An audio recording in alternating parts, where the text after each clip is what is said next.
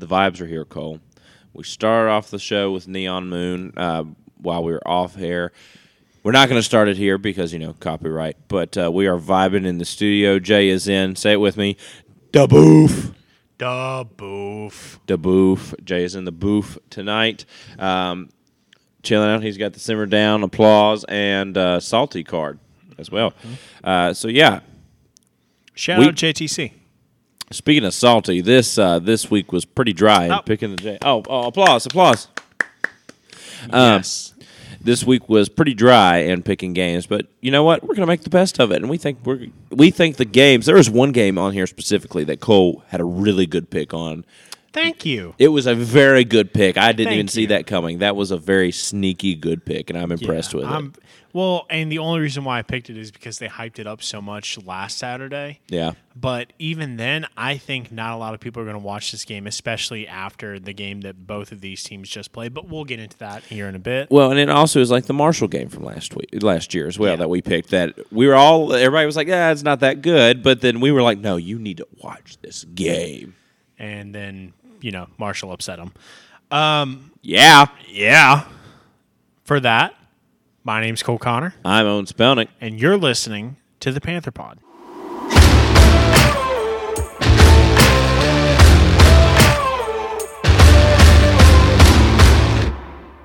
Owen, it is week five. It is actively coming up on week five. Some teams, this is week six. Um, I say that to say this. And actually, no, I say that to ask you a question. Owen, what did we say last year and what do we say this year when these teams came up and we're trying to rank powers or like do our own power rankings? We can't tell who the big boys are until week four. Yeah, Week four just happened. It's in the books. Mm-hmm. We know who the big boys are for the most part. yeah. Uh, uh, this is this is college football where the big boys come to play. All right, WCW, chill out. um, starting things off, a match between eh, not bad teams, but eh, they're there. Undefeated with one, an undefeated with uh, with a one loss team. Uh, the four and zero unranked Louisville Cardinals take on the three and one NC State Wolfpack. Wolfpack is back, causing mass destruction. Sweet Um, enough. Sweet enough. Yes, sir. Love to see it. Um, Louisville has a 67.8% chance to win this game, according to ESPN's matchup indicator. Uh, and the line is three and a half, with the over under being 55 and a half. This is in Raleigh, North Carolina. Mm-hmm. Mm-hmm. That crowd is going to be rocking. This is NC State's. Um, I'm not going to say it's their first big test. They played Notre Dame and they got stomped. They stomped out UConn 24 to 14. They played Notre Dame. They lost 45 to 24. They played VMI, won 45 to 7, and then they uh, kept it close against UVA, 24 21, picking up the dub there. For Louisville, in their last four, they beat Georgia Tech 39 to 34. They beat Murray State 56 to nothing. Beat Indiana 21 to 14 and beat Boston College 56 to 28 not a lot of surprises there. Um, actually, you know what? It is kind of surprising to see Louisville jump out to a four nothing start. Mm-hmm. Um, especially after that complete and total roster overhaul they had in this offseason, especially um, with the coaching staff changes as well. Um, bit shocking to see them at four and zero. Are you surprised there? Um, I, I am considering who they've played. I figured they would win against Georgia Tech. Now watching that game was a little iffy there, you know. Um, but you know, j- j- just in the way that they've won. All right, obviously they beat Murray fifty-six nothing. That's your FCS team. You're expected to do that. Uh, Indiana 21-14. Not a bad win. It's touch. It's a you know one touchdown game. However, though, you walk into Boston College, who has not been great No. in the past decade. They were decent in the Big East, um, but they have not been great in this past decade. They took Florida State all the way down the line, uh, who right now is the presumed ACC favorite, uh, ACC championship favorite, that is. Um, but for Louisville, they walk into Boston College, or Boston College comes to them, and they beat them 56 28. I don't know what in the world Jeff Brohm's got cooking over there in Louisville. Um, Jack Plummer's got 10 touchdowns. Only got He's got four interceptions this year. Um, but something's going on with Louisville in the ACC, and they're gonna they're gonna start to ruin ruin some team seasons here uh, after a while. Looking ahead for Louisville, uh, just real quick. I know I know we're kind of getting ahead of ourselves. Louisville's currently the second best team in the conference. Uh, they take on they welcome in Notre Dame next week. Oh, then they go to Pitt. They get Duke at home, Tech at home. They get Virginia at home. Then they go to Miami, and then they get Kentucky at home. That is an incredibly workable schedule right there.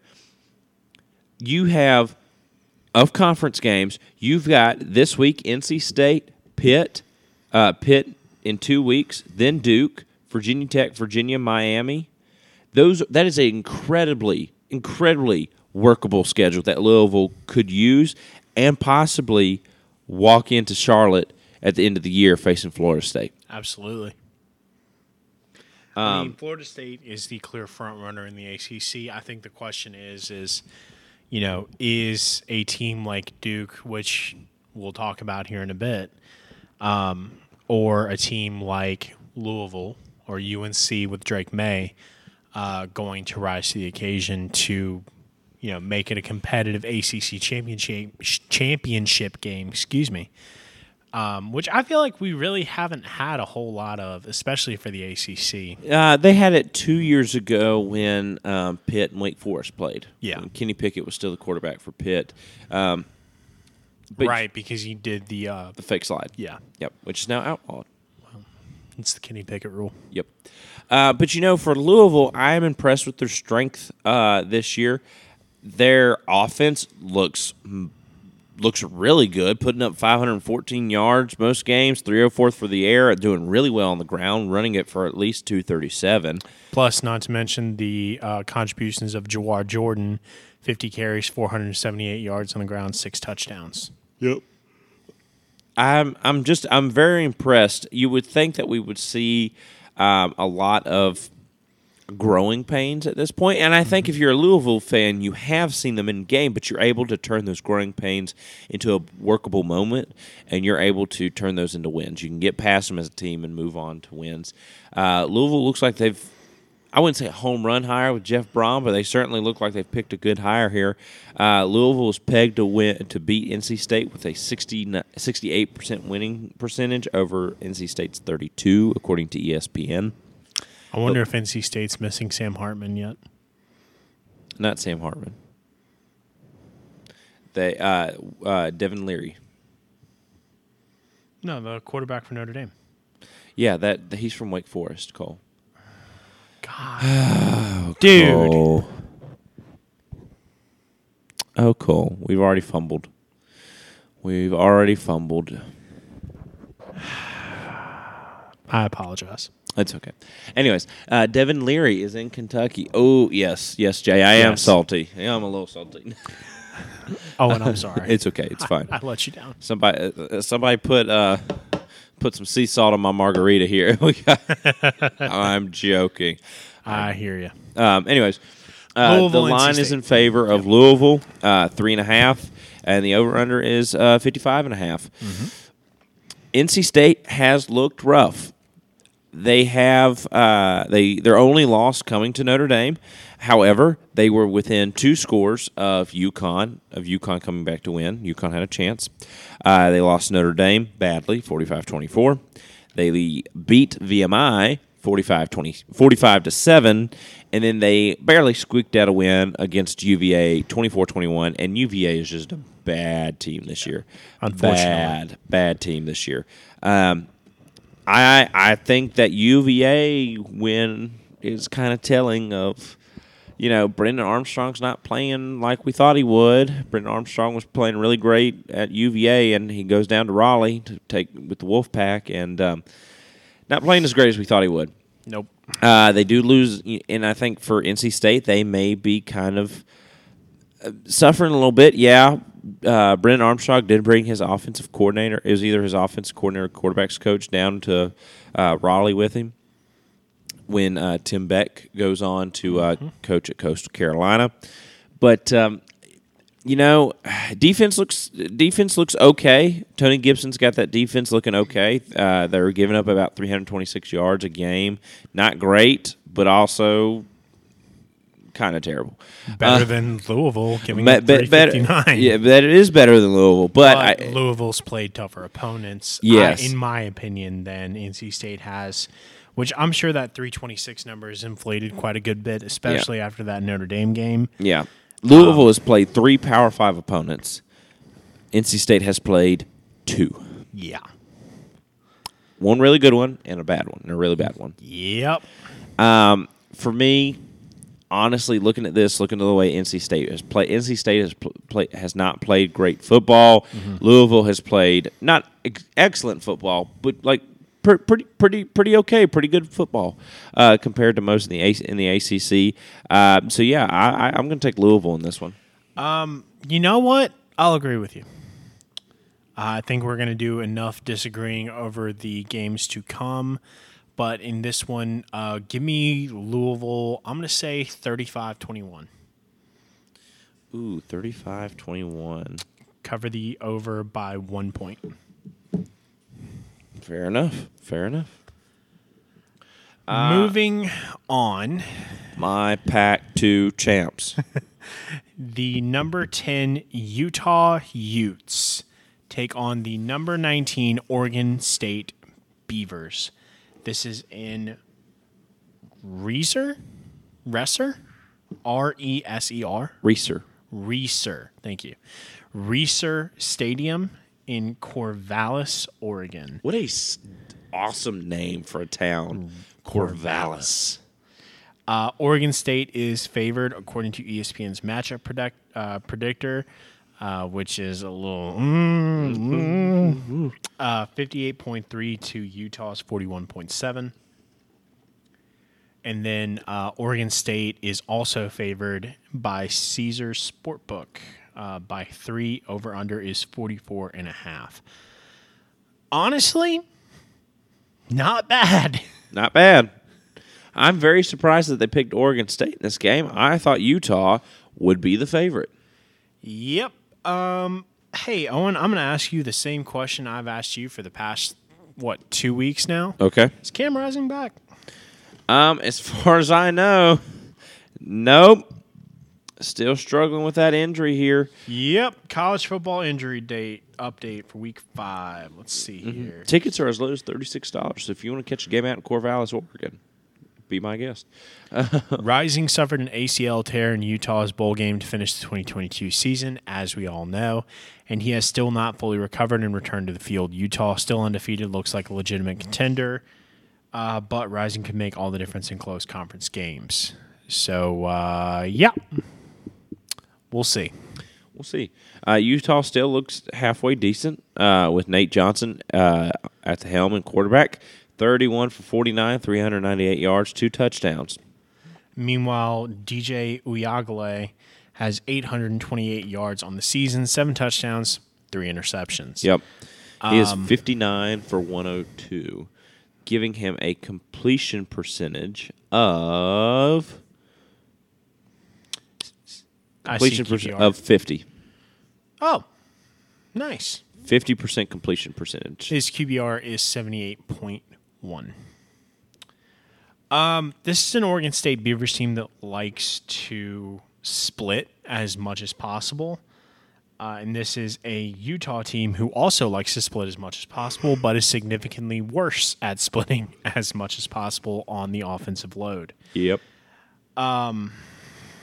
Hence why Damien Martinez has 57 carries, 432 yards, and one single rushing touchdown. While Ja'Quinden Jackson for the Utes has 39 carries, 239 yards, no touchdowns. None. Week five, no touchdowns. Um, looking at team stats here for a bit, Utah has 157 yards passing um, per game. Oregon State 234. Utah 165 rushing.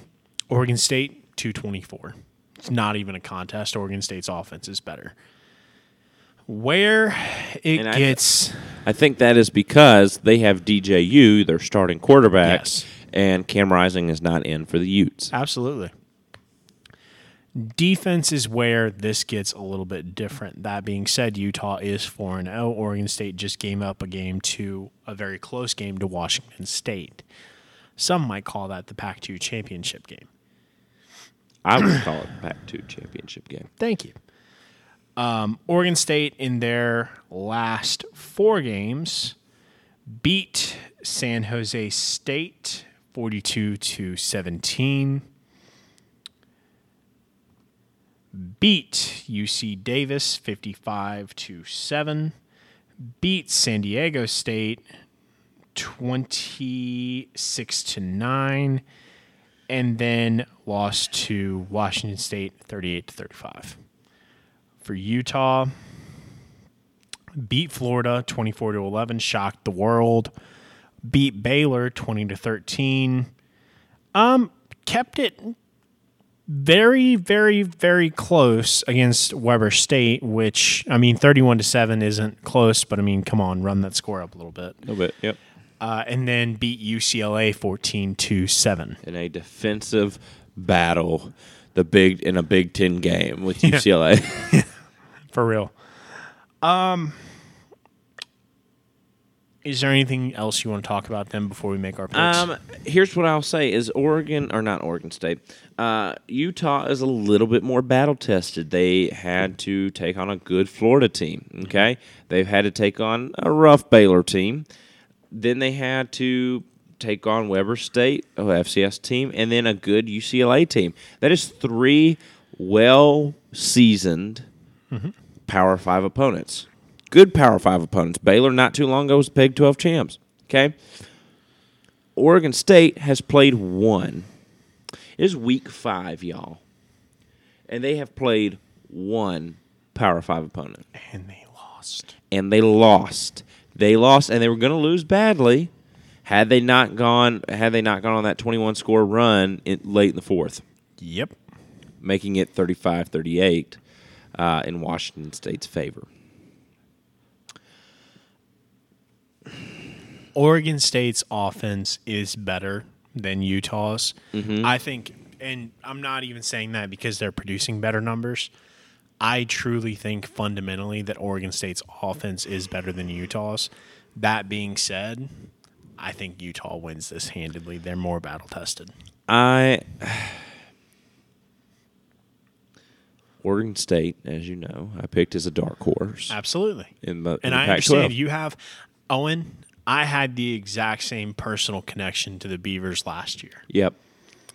However, I am picking the Utes to win this You game. got to. I'm picking the Utes to win, and I don't think it's I don't think it's a blowout. Um, I just think that Utah overall is the better team. Yes, they are missing Cam Rising. Yes, DJU is on fire right now with seven touchdowns, but it's just it, it the the Beavers look good, but they don't look great.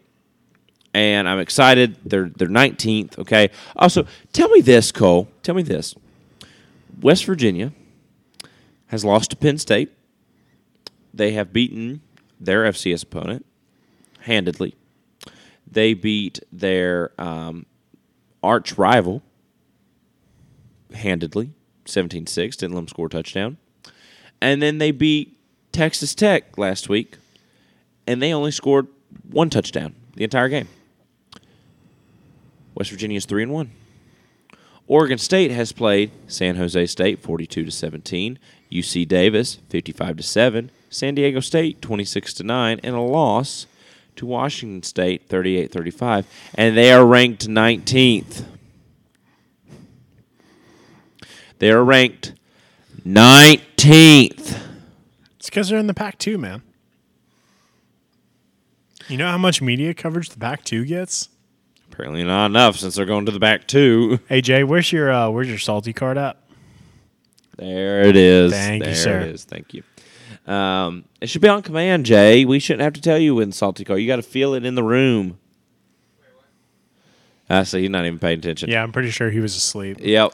Sorry for waking you up. oh, applause. It's applause. Um, God, we must sound like crazy people. Why? Well, there's no proof that JTC actually exists or not. That is true. You could be a figment of our imagination. Oh, he said keep it that way. Oh, okay. We're Oh. keeping it, we're keeping it that way. keeping it that way. Moving on. Um, yeah, I feel like Utah is the. I mean, you got to come on. I, yeah, I, I think Utah is just the better team. It's just Oregon State has just got to. Sorry for going down that rabbit hole, but uh, Oregon State I think has to has to figure out things a little bit better on defense. And Utah's looking for another. They're they have playoff hopes this year. They have Yeah. playoff hopes this year. Especially if they're four and zero with Cam Rising out. Like, come on, Yep. that team is going to be a rocket ship if he decides to return this year. Uh huh. Moving on, the two and two Cincinnati Bearcats take on the three and one BYU Cougars. Cat fight. No, I'm just kidding. Um,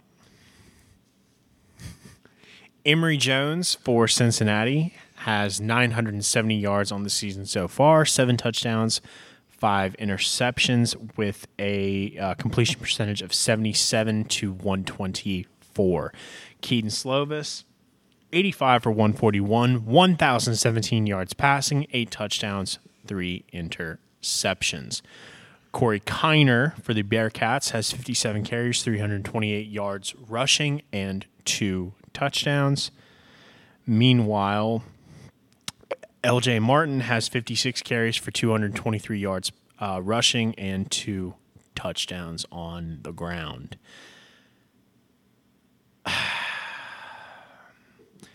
BYU likes to throw the ball. Cincinnati is a balanced attack. Cincinnati, 273 yards passing, 214 yards rushing. Very much that 60 40 split that we all love to see.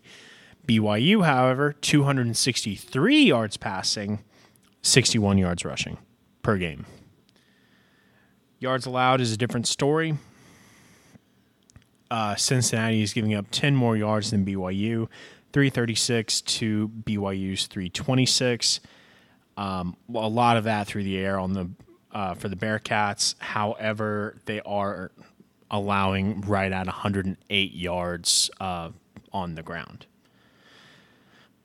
Both teams are pretty evenly matched coming into this game, especially with QB play. However, Cincinnati is favored 57.2 to BYU's 42.8. The line is uh, by two in Cincinnati's favor, and the over under is 48. Oh, and this is in Provo. It is in And Louisville, Cincinnati's and favored. And Cincinnati has a worse record. yeah. Uh, both of these teams are coming off of a loss.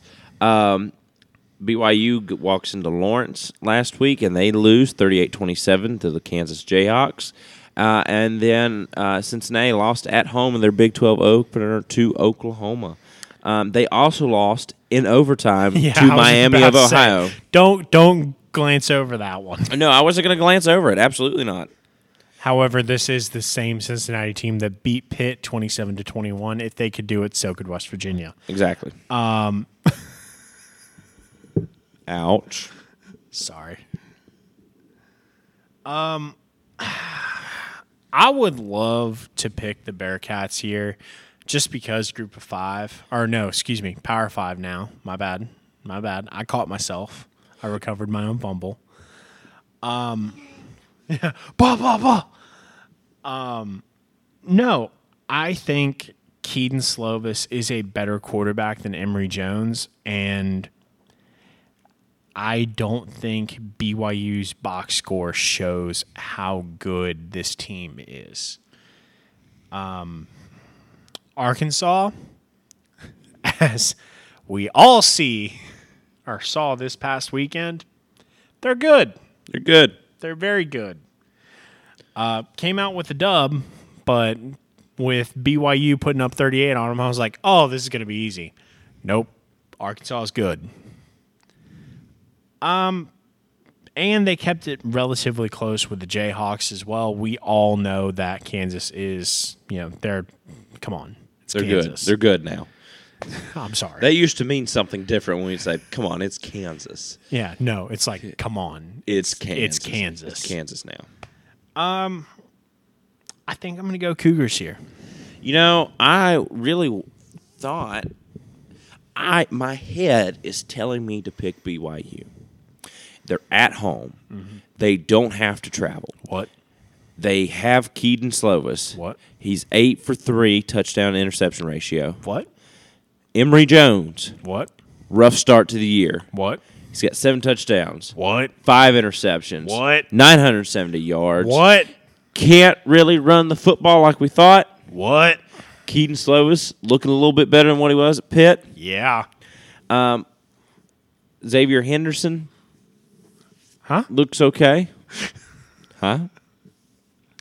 Looks okay. Um, that that Miami to Ohio loss looks bad. Yeah, that's rough. Real bad. Real bad. My head is telling me to pick BYU. They're at home. They're in LaVell Edwards Stadium. They're in Provo. It's a it's a ten o'clock. It's Big Twelve after dark sort of game. It's a 10, 15 p.m. Big. 12 after night. Oh, Big 12 at night. Um, Pac 12 after dark, Big 12 before dark. Anyways, uh, Yeah. but uh, my head is telling me to pick BYU, but my heart, my gut is telling me to pick Cincinnati. Okay. So you're going for the upset here. I'm going to go for the upset. I'm going to pick Cincinnati.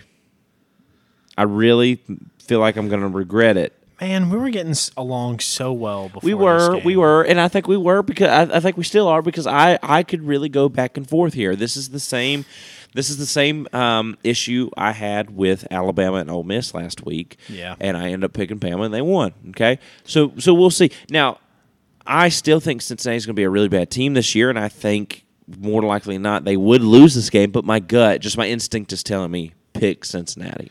Well, and here's the thing too with the Bearcats, it, it's exactly what you said. It's like, man, I it would be very reassuring because even the Oklahoma loss, I feel like that's excusable for the Bearcats. Yeah, but man, that Miami, Ohio, it's it's, it's, just, like, come on, ah, yeah, you don't want to touch that. Yeah.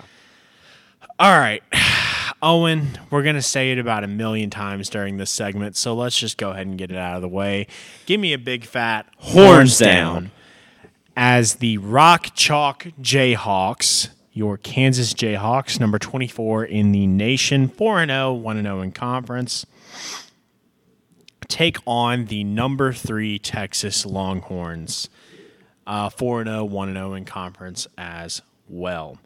This is in Austin, Texas. The line is straight up disrespectful. 16 and a half in Texas's favor. The over under is 61.5. Texas is favored to win on ESPN's matchup predictor 93.5 to Kansas's 6.5. Do you see how even Yep. these teams are? Mm-hmm. It's almost scary. It, no, it is. It is scary. It's not almost scary. It is scary. We've said it time and time again, and I think it's starting to come into fruition for the both of us here. Lance Leipold is building something special, Special at Kansas. at Kansas. Um, Jalon Daniels. 50, I didn't even say it this week. I know. I was just I was getting it out there. 56 for 75, 705 yards passing, five touchdowns, one interception on the uh, on the year through the air. Quinn Ewers for Texas is 72 for 112, 1033 passing, nine touchdowns. Nine of them. Devin Neal for the Jayhawks, 57 carries, 394 yards rushing, with five touchdowns on the ground. Jonathan Brooks has 65 carries for 379 yards pa- passing. Good God, man, I'm tired. Um, 65 carries for 379 yards rushing and three touchdowns as well. Um, team stats are essentially the same. Uh, I, I would love to say Kansas runs the ball a little bit better than Texas does this year, which is very, very surprising, especially, well, I mean, Texas is a run dominant program in the past, uh, especially with the likes of Bijan Robinson coming through the doors in recent years. However, Quinn Ewers has truly stepped his game up for the Longhorns. Still horns down, horns down all the way. Um, that being said, Kansas is a little bit more productive on offense, 463 yards per game versus Texas's 432. Uh, yards allowed, however, basically the same. Uh, Kansas has 296 yards allowed per game, Texas 298. Both teams have a very killer run defense and a decent pass defense, honestly. Uh, 203 and 211, respectively, for the Jayhawks and the Longhorns. Uh, running the ball, both are sub 100 yards. I mean, at this point, it's week five. If you're sub 100, that means you have a good run defense. Come on. This isn't Austin. It is. Austin is going to be electric. The What? long the Longhorns are 4 and oh. 0. What?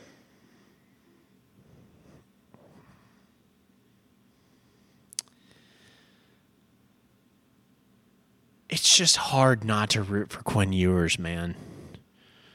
Like I'm I'm sorry. I know. I truly hate it, but seeing his post-game presser after Alabama, like it is so hard not to. And I know horns down still, for sure. Horns down. Horns down. horns all the way down. But I mean, Quinn Ewers is such a cool dude. Like he basically laid his heart out after the Alabama game and just ah, man. Rock chalk Jayhawk. Oh, out of oh, out of left field, out of left field. Rock chalk Jayhawk. Uh, Kansas wins. I'm gonna say to cover to cover the over under. I'm gonna say Kansas wins 35-28. I think mm-hmm. they win by a touchdown. Cole. Horns down, Horns down. but hook hook 'em this game. Okay. It. I did a heel turn on that one right A there. little bit. A little bit. Did, did a heel turn. I was expecting a more more more drastic, more dramatic. Uh, uh, I was I was expecting a more dramatic. Uh, Oh, sorry. Do we want to do that take? no, over? no, no, no. You're fine. You're fine. I was No. expecting. I was expecting you to go like horns down, but hook them because I felt like that was a clean, clean there. Horns down. Horns down. Still, I didn't pick Horns Texas this week. horns down. I'm picking Texas, um, and I. It's not that I don't think it'll be a good game, and I don't think that Kansas will not give them a run for their money. I absolutely think Kansas will give them a run for their money, but it's the fact that it's in Austin. Yeah. I think Kansas is perfectly capable. We've seen it there before. Oh, of yeah. them beating there. I think Texas, unfortunately, is on a diff- is is beginning to get on this different level here a little bit. It's almost like they're on an SEC level. It's it's like they're getting. It's almost like they knew. And but think about it. Last year, we would have never said. You No. know, it was laughable. Yeah. It was laughable that they would go to the SEC. It was laughable two years ago when they Yeah. announced and West Virginia goes out and beats them. Oh yeah. You know, it was it's la- it was laugh- laughable, but now it's like, hold on a minute, Mm-hmm. hold on a minute, hold on a minute. You know, You truly hate to see it. you you really do because their defense solid. When you're putting up four hundred. When you're putting up 432 yards of offense and then giving up just a little bit, little over half, a little over half of that on defense, Yeah. yeah. Um, and, and Kansas, the same thing. Kansas looks better on offense than Texas does, but there is something more complete with Texas. Yeah. Not saying that Kansas is not complete, they are. But I think Kansas sometimes you can see them scrambling a little bit. Yeah. You, Texas you see them always relying looks a to lot be- on Jalon Daniels Yeah. on offense, unfortunately. Um, Te- Texas looks like they've always got it together, even when they may not do, may not. that looks like they've always got it together. And I think a lot of that goes back to Quinn Ewers' composure this year, especially as the leader of the offense. And I'm not dissing the pick this week. I agree with you. However, I think Kansas is. I think Texas is looking ahead in their schedule a little bit, um, and they're underestimating this Kansas team. Yeah. However, it would not. I, I think this is going to be my pick for game of the week because I think this is going to be a very good game. My pick is next. My Oh, pick yeah, my pick for game of the week is next. But Um, Texas, just following up on the comment I made about them looking ahead. Next week they play Oklahoma at home. in the Red River shootout, They go to University of Houston. Then they host BYU and K State. Travel to TCU. Welcome our travel to Iowa State, and then in the season against Texas Tech in Austin. Mm-hmm. So we'll see. We'll see for the Longhorns. Um, don't know if the 4 0 start is a mirage or if, you know, they have something to blast all season. yeah. All right. Take it away. Uh, this is my pick for game of the week. This was a sneaky good pick, and I'm very impressed with this pick. By the way, it was a great pick, great pick. I didn't even see this game. I didn't even know they were playing this week. But Notre Dame go travels to Durham, North Carolina, to take on the Duke Blue Devils. Um, Duke is on a roll. Mike Elko's got that team rolling down there. Uh, Riley Leonard also looking solid. Doesn't have the touchdowns to show for it, but just has the passing yards, has the passing stats to do it. This is going to be a, I just think, a great game, first of all. Offense is great for both of these teams, but defense complements these teams so well. So well. Um, Notre Dame had a big game, uh, had a heartbreaker last week, uh, losing to Ohio State. And then Duke. Duke is on a roll right now after beating Clemson 28 to 7, uh, beating LAF 42 to 7, North, uh, Northwestern 38 14, and then just rolling past UConn. Okay? Um, and then Notre Dame has beat Navy, beat Tennessee State, North NC State. Which, to be fair, a lot of these games, both of these teams were favored in. Yes. And they were expected to. But, especially in the case of Duke, coming out week one and stomping Clemson 28 to 7, Mm-hmm. I think that's fair to say no one expected that. No one did. No one expected that whatsoever. The basketball schools are rolling this year. Kansas is four and zero. Duke is four and zero. UNC is four and oh. zero. UVA. Sorry, Messi. Um, Syracuse is four and zero. Ooh. Kentucky is four and zero. I believe. Uh, yes, they are. We were going to pick them, but Yeah. yeah. Uh, yes, they are. Kentucky. Oh my God, Kentucky is four and zero. Florida's three and one. Wild. What a world we live in. Yeah.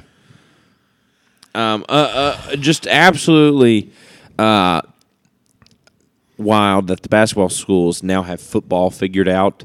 Um, Scary. it's terrifying. Um, but you know, I, I this is this is game of the week for me. I think Sam Hartman, uh, Sam Hartman versus Riley Leonard is going to be amazing.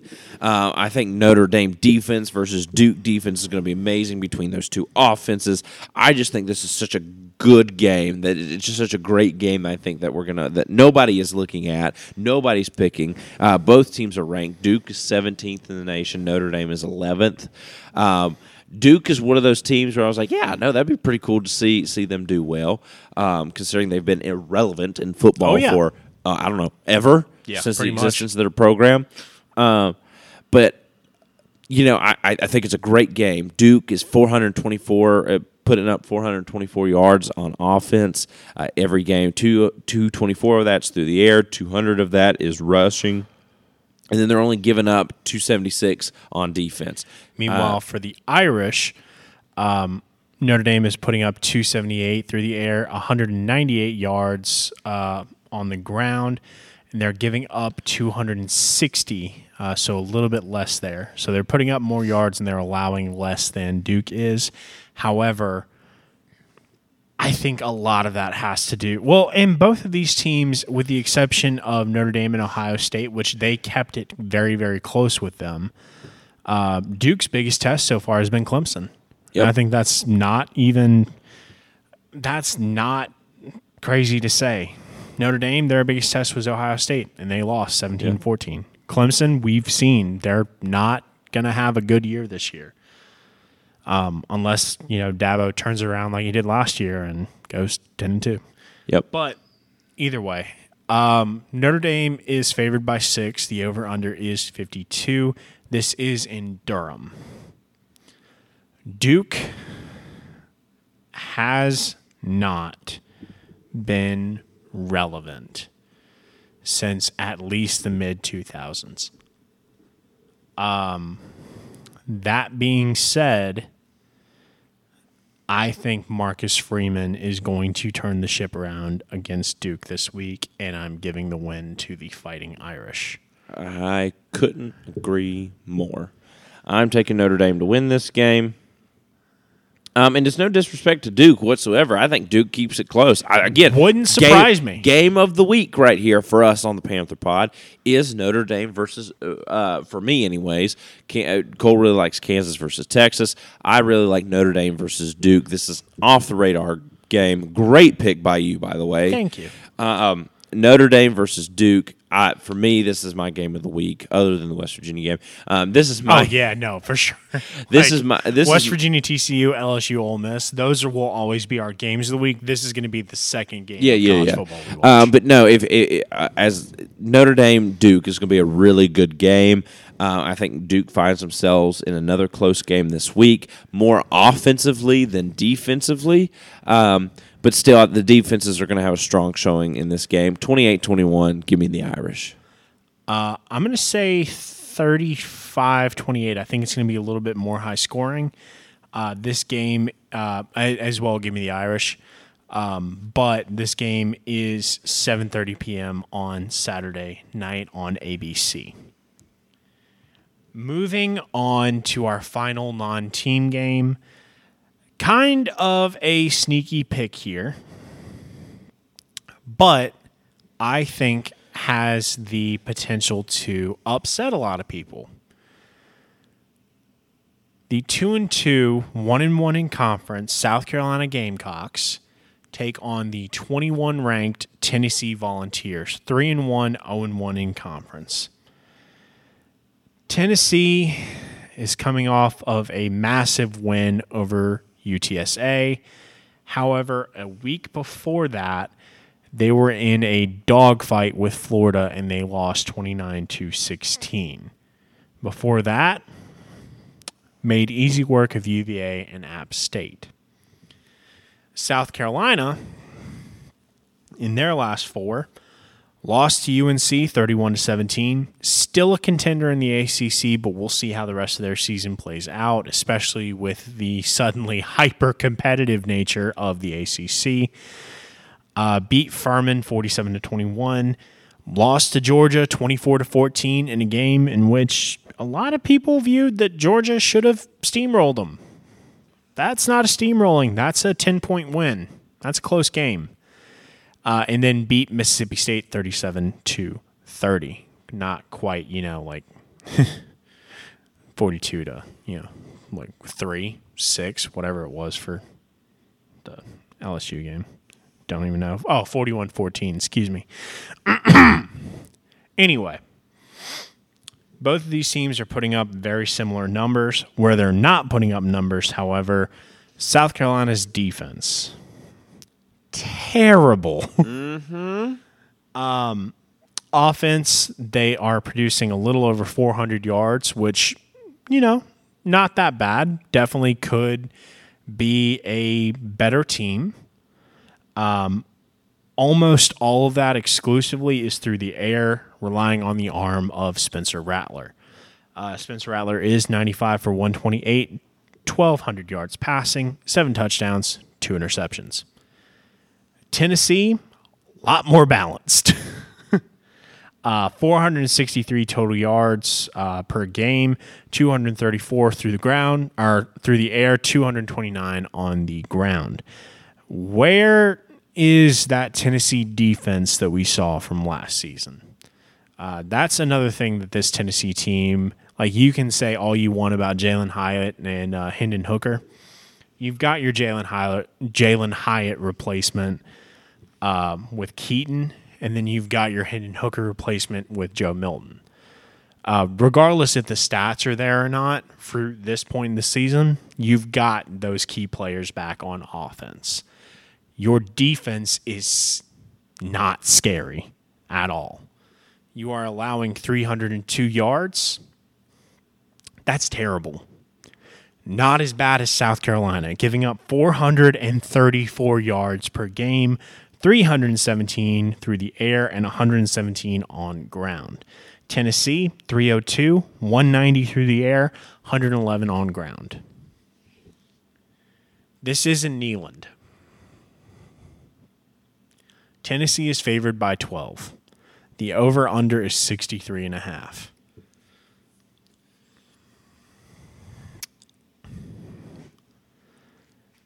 Here's the one thing about South Carolina that is absolutely going to just. It, it, it's going to be a rough season for them. Yeah. It is their offensive line. Yep. They have none.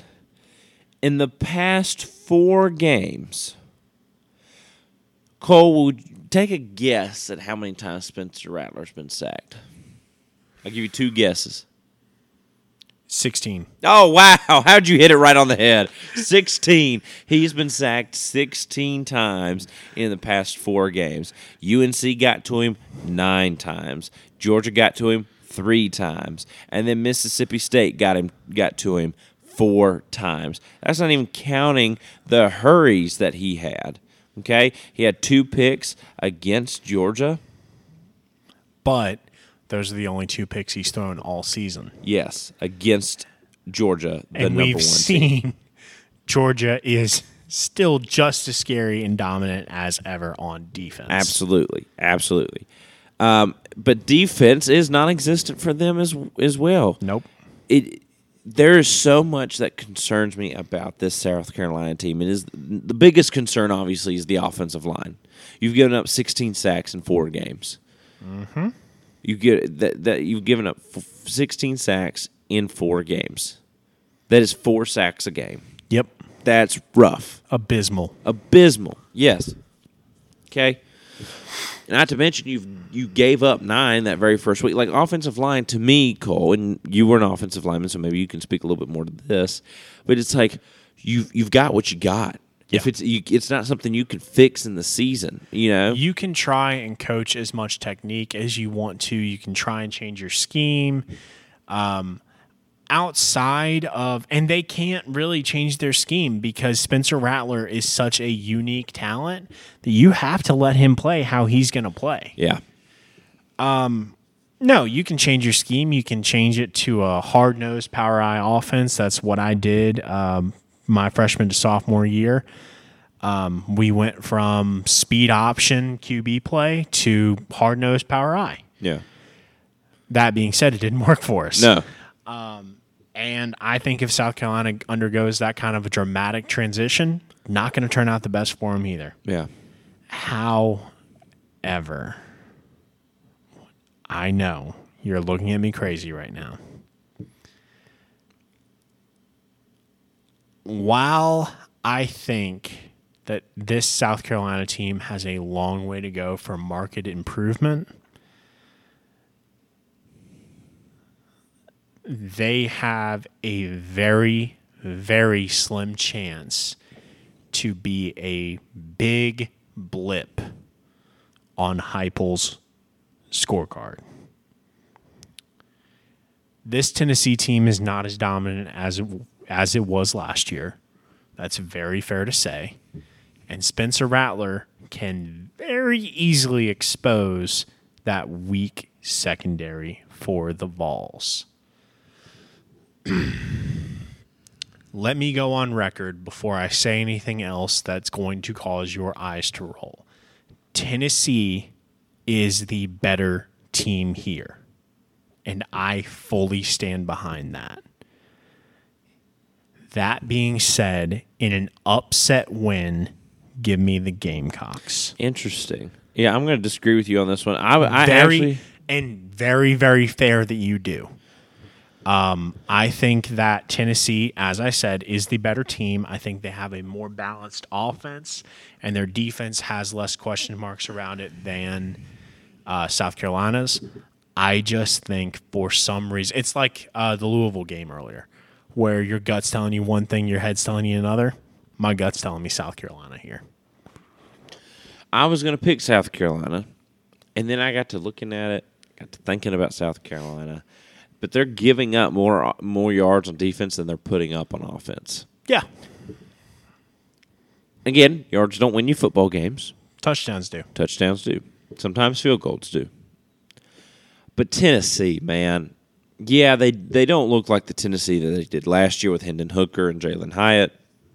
But they still got Joe Milton, who's not doing terrible. He's only got one interception on the season. Uh, Squirrel White,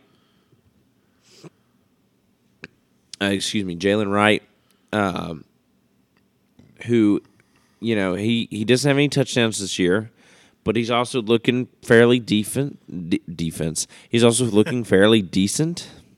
Uh, and yeah, I I, th- I agree with you that defense may not really be a factor in this game. Uh, Rommel Keyton, uh, Ramel Keyton, also looks good for the Vols, getting three touchdowns. But it's just, I think it's going to come down to one last stop, and I think defense is going to be able to get that last stop. And defense is going to win the game for Tennessee. Um, offense is going to put up a ton of points. Both offenses are going to put up a ton of Oh points. yeah, no, I think this is going to be a boat race no but matter what. but I think because of, um, but I think because of how bad the South Carolina's offensive line is, it's going to come back and bite them in the bite 'em in the butt. And I think that's that's that's the play of the game right there. Is that Tennessee gets a sack on Spencer Rattler? Oh, that's ga- not a question. Ends the game for the Gamecocks. Put Tennessee on top. I respectfully disagree. I think South Carolina is going to pull off the upset. I I could not tell you why. Um, I, I understand. I get it. Um, but that being said, give me the Gamecocks.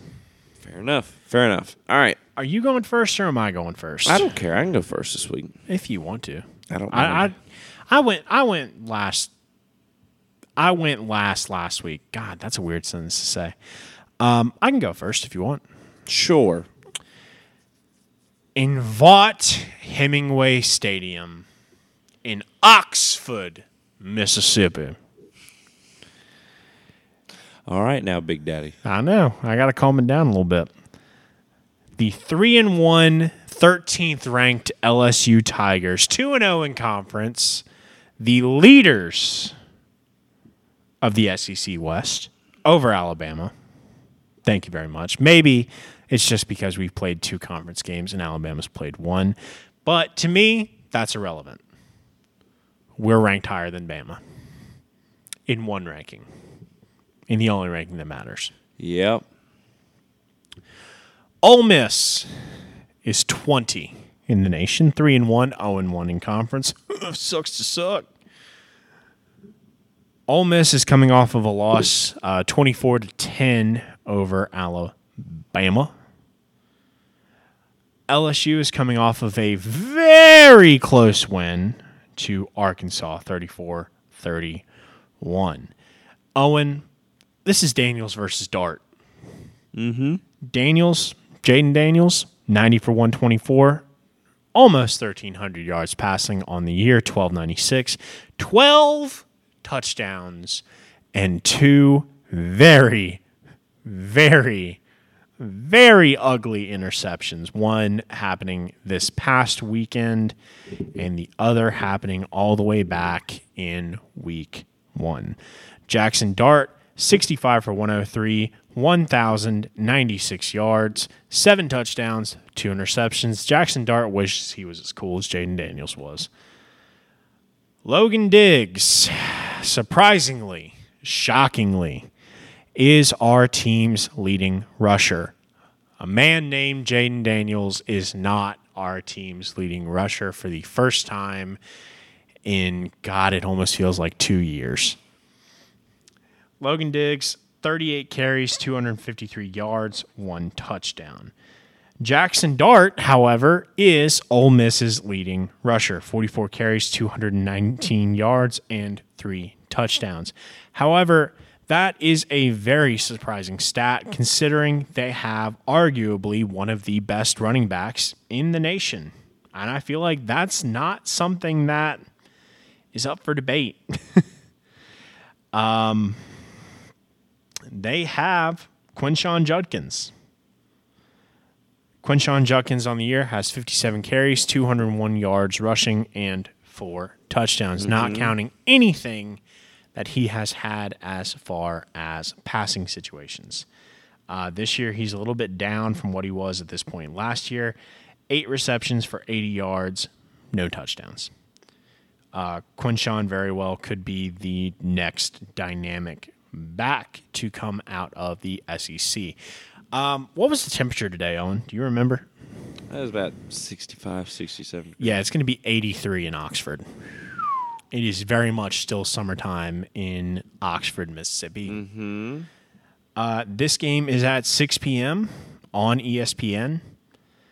LSU is favored by two and a half. However, ESPN has Ole Miss winning 56.5 to LSU's 43.5. Here's the thing. Lane Kiffin is not the kind of coach to have back to back losses. Mm-hmm. One of those losses, arguably, coming against the greatest dynasty that college football has ever seen. Blech. That hurt. That hurt coming out. Mm-hmm. The second one of those losses will come to Brian Kelly in his second year coaching a more dynamic LSU Tigers team than what handed Ole Miss a loss last season. This is a rivalry game for us. Um, it's the Magnolia Bowl. Not as good as the uh, not as good as the Golden Boot. Not as good as the Golden Boot, but one of the oldest rivalries in the SEC outside of LSU, Tulane. Um, things to look for here.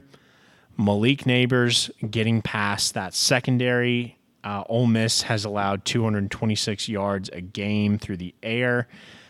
LSU's allowed 228. Rushing, LSU has allowed 132, Ole Miss 125. Both teams are about even on defense. On offense, however, LSU is cooking them. 530 yards per game. Jayden Daniels is coming off of back to back to back four plus touchdown games. He had four, or he had five against Grambling, four against Mississippi State, and four against Arkansas. Woo pig silly. Woo pig suit. Um, no, I think this is a slam dunk win for the LSU Tigers. Um, but if I was allowed to pick my team every single week, I'd just say LSU by a million and not actually pick a case. Yep. That being said, I am done talking about the Tigers. Owen, what is your verdict, sir? You know, I hate it when you start off sentences like that. gotta keep you guessing. Keep you- well, you know, I gotta keep you guessing. Like that's just so frustrating. I apologize. Just go ahead and say it. You know you want to. I do. I do. So you're going to. I am going to. Hell yeah. Ole Miss ah. is losing this football game. Yes. It is in Oxford, or it is in Oxford in Vaught Hemingway. No, I'm not discrediting them. I think this is going to be a very tough game for the Tigers. But your offense is rolling. No, you can't run the football. I mean, you can run the football pretty decently, As long as the nameplate says Daniels or Exactly. Diggs. but you can throw the football really well, and so can Ole Miss. But your defense and Ole Miss is about the same. Again, I think it's a shootout. Your secondary can look like Swiss cheese from time to time. Yes. Uh, Ole Miss, yes, they're good. Young team. Yes. Mo- most of them are young. I would, you know, Jackson Dart, young guy. Uh, Jackson Dart is a junior for Ole Miss. is he put things in really? For some reason, I thought he was like a redshirt freshman. This is. I just realized the mortality of this LSU Tigers team. What Jayden Daniels is a senior. fun? yeah. Yeah. Fun. Fun. Fun. That's that's the word that I was thinking of Fun. So he won't situation. get a ring while he's at LSU. Uh, oh, what you would, what you could, what you would give for Joey for Joe Burr Joe Burr. to have Joe Burrow back? No, honestly, I like Jayden Daniels. Oh, I yeah. think he is a tremendous quarterback.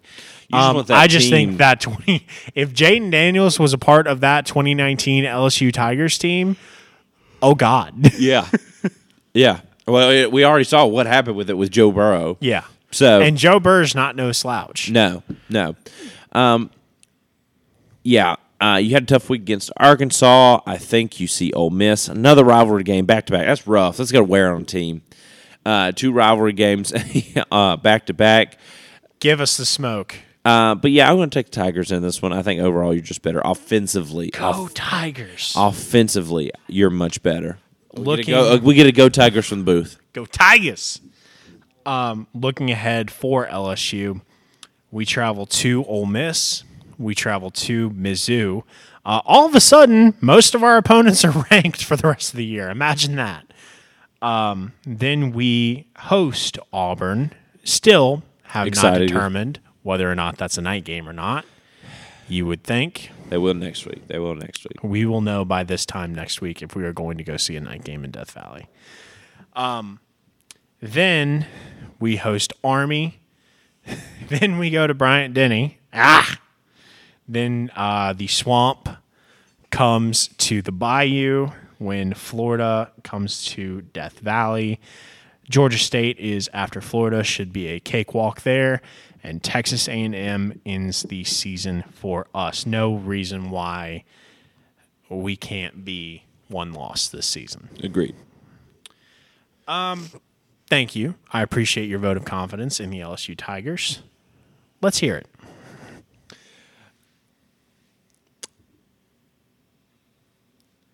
Um, First off, just seeing that matchup prediction, that's disrespectful. I Owen, you're supposed to agree with me. I'm giving you credit. Sure, Cole. Incredibly disrespectful. Um, oh my god. What? Maybe, maybe it's not that disrespectful. I just saw what TCU's putting up in total yardage. Yeah, is right. Uh, West Virginia walks into Fort Worth this week to take on the Tex- Texas Christian University Horned Frogs. Uh, Garrett Greene is still questionable for this game. Do not know if he is or is not. Uh, Nico could be starting for his second week in the row, playing his third almost full game uh, in a week, or uh, second full game in or third full game in three weeks. Um, Nico hasn't looked terrible, but we've got our biggest thing is we've got to learn how to pass the ball. Yep. Um, Got to open up the playbook. we we have no explosive plays. C.J. Donaldson has looked good. He's 64 for 280 280 he's 64 for 287 and three touchdowns. Hasn't looked terrible. Um, the offensive line has looked pretty good. Hudson Clement, uh, we're trying to get him a little bit more involved. Our biggest thing, reception wise, is not even Nico. Nico made a bad decision last week in that interception against Texas Tech. However, a lot of that does not fall on him. Um, there were several throws that were catchable that nobody caught. And this is the same issue that we've had for the past five years under Neal Brown. Um, we can't catch the ball, constant butterfingers, constant drops, all that fun stuff. Um, for West Virginia, the strength of this team is rushing, obviously, averaging 189 rushing yards a game, 159 passing. I did not realize the y'all which makes sense because as talented Run of, the dang ball. as talented of a running back committee as you have in Morgantown, there's no reason why you shouldn't run the dang ball. Yep. For a total yardage of 348 yards. However, for TCU, uh, they have 292 passing, 208 rushing for a grand total of 500, 500 yards on offense. But Hey, they are giving up 377 yards on off on Yeah. defense. So there's that.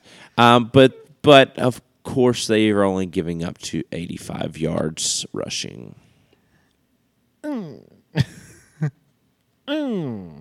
Yeah. Which okay, so I have a theory as to why that number is so low for TCU. I don't think TCU's run defense is that good. Here's here's my case. Okay.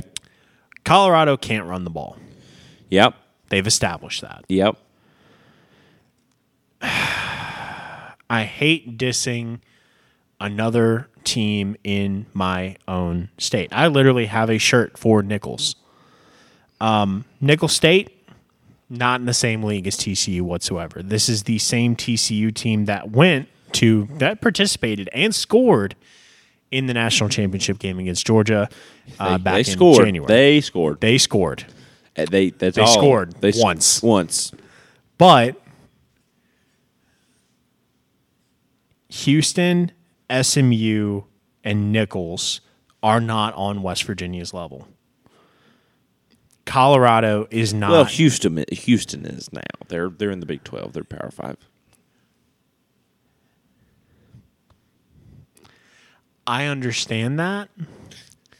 I get it that they are in the Big 12.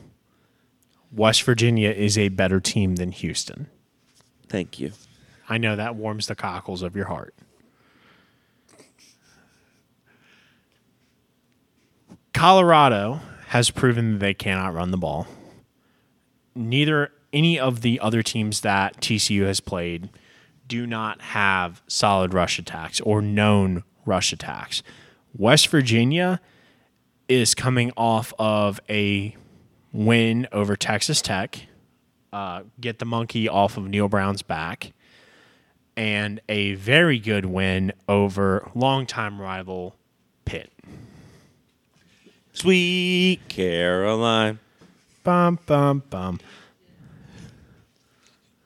The booth is going off. We had to we had to silence them. We had Yeah, to silence simmer down, simmer down, Simmer down, simmer down, simmer to the booth. booth. Simmer, Simmer down. down, simmer down, simmer down, booth. No, I I feel like you can make the case for West Virginia to come out swinging in this game Yes. because I think West Virginia is Defensively, we looked great against Texas Tech. Yes. Who was a who who as Neal Brown uh, explained in his post game pref, pref, con- press conference, it was a darling pick in the Big Twelve. We're giving up 311 yards on defense, 201 of that is passing, 109 rushing. We looked pretty good against Texas Tech. maybe if your defensive backs would move up five yards, it wouldn't be giving up 201 yards a game. Maybe not, but even then, this is the same similar Texas Tech team that uh, stomped us 48 to 10 last year. So there's that. Um, you know, for TCU, they just they look good. They're not the same team that they were um, in the national championship game, but they're still a dangerous team. Still a dangerous team. They're three and one. We're three and one. We have got to, if we can throw the ball and then play like that on defense. Absolutely, we got a shot to win this game. I'd even say we'd we'd, we'd be closer to favorite, be closer to even for this game. Um, but you know, I, I, I just don't know. This game makes me very nervous. Uh, we'll see if Bra- if Neal Brown moves to four and one on the season going into a bye week. Wild. Yeah. Uh, if Garrett Greene is not one hundred percent this week, I would not want to see him play. Give him two extra weeks to kind of rest up. Hey, look at us. Look at us. Look at us. Look at us. Would you have thought LSU and West Virginia would have been three and one. and possibly going to a bowl game together. Yeah, I know. Wild. Anyway, finish your thought. Um, Yeah, I, I, uh, I, I uh, we've got to figure out a way to throw the ball. We've got to figure out a way to throw the ball, make explosive plays, but also keep our defense off the field for a little bit. Control the clock, and then we're on defense. Three and out, boom, get back on offense, start marching down the field, winding clock down, and score. Every drive last week going into halftime, it should have been twenty eight to three. We should have scored so many more times than what we actually did. Should have been in the end zone, and that's what we've got to do. I feel like Neal Brown has coached up the wide receivers coming into this game saying, hey, if I was a wide receiver for West Virginia, I know I would be sick with myself after what happened against Texas Tech. Uh, just easy drops the entire game. Uh, even against Pitt, you had what two or three easy drops that could have easily been at least three, if not six. Uh, but Garrett Greene went out, you know, very early on, so kind of a throw Nico into the fire moment and see what happens. That being said, Nico's not in the fire anymore. I think that this West Virginia team is probably the best thing since uh no, I I don't think it. I know it. This West Virginia team is the best thing since we've started recording this podcast. This is the best team you've had. And I genuinely believe that West Virginia can pull off the win here. I think West Virginia wins in a shootout with Texas Christian. That being said, if it does get into a shootout, my biggest question is your secondary and Nico Marchio's Nico Marchiol's ball placement. If Garrett Greene gets to start, that second question is completely and totally uh, invalid because Garrett Greene, I don't have those kind of questions with. Marchiol, unfortunately, I do. I'm giving the win to the Mountaineers. Thank you. Of course. I could cry. Yeah. I could cry. Um, but yeah, that uh, I think for right now, uh, that's going to wrap up this episode. Uh, tune in hopefully this Sunday night, your Monday morning. We're going to kind of get back on track with that. That's going to be oddly, this is five weeks in the season. It's going to be the first time that we've recorded an episode when we should be. Um, so yeah, Sorry. oh, whoopsie. Uh, but yeah, so uh, that'll do it though for this episode. I'm Owen Spelnick. My name is Cole Connor. And thank you for listening to the Panther Pod.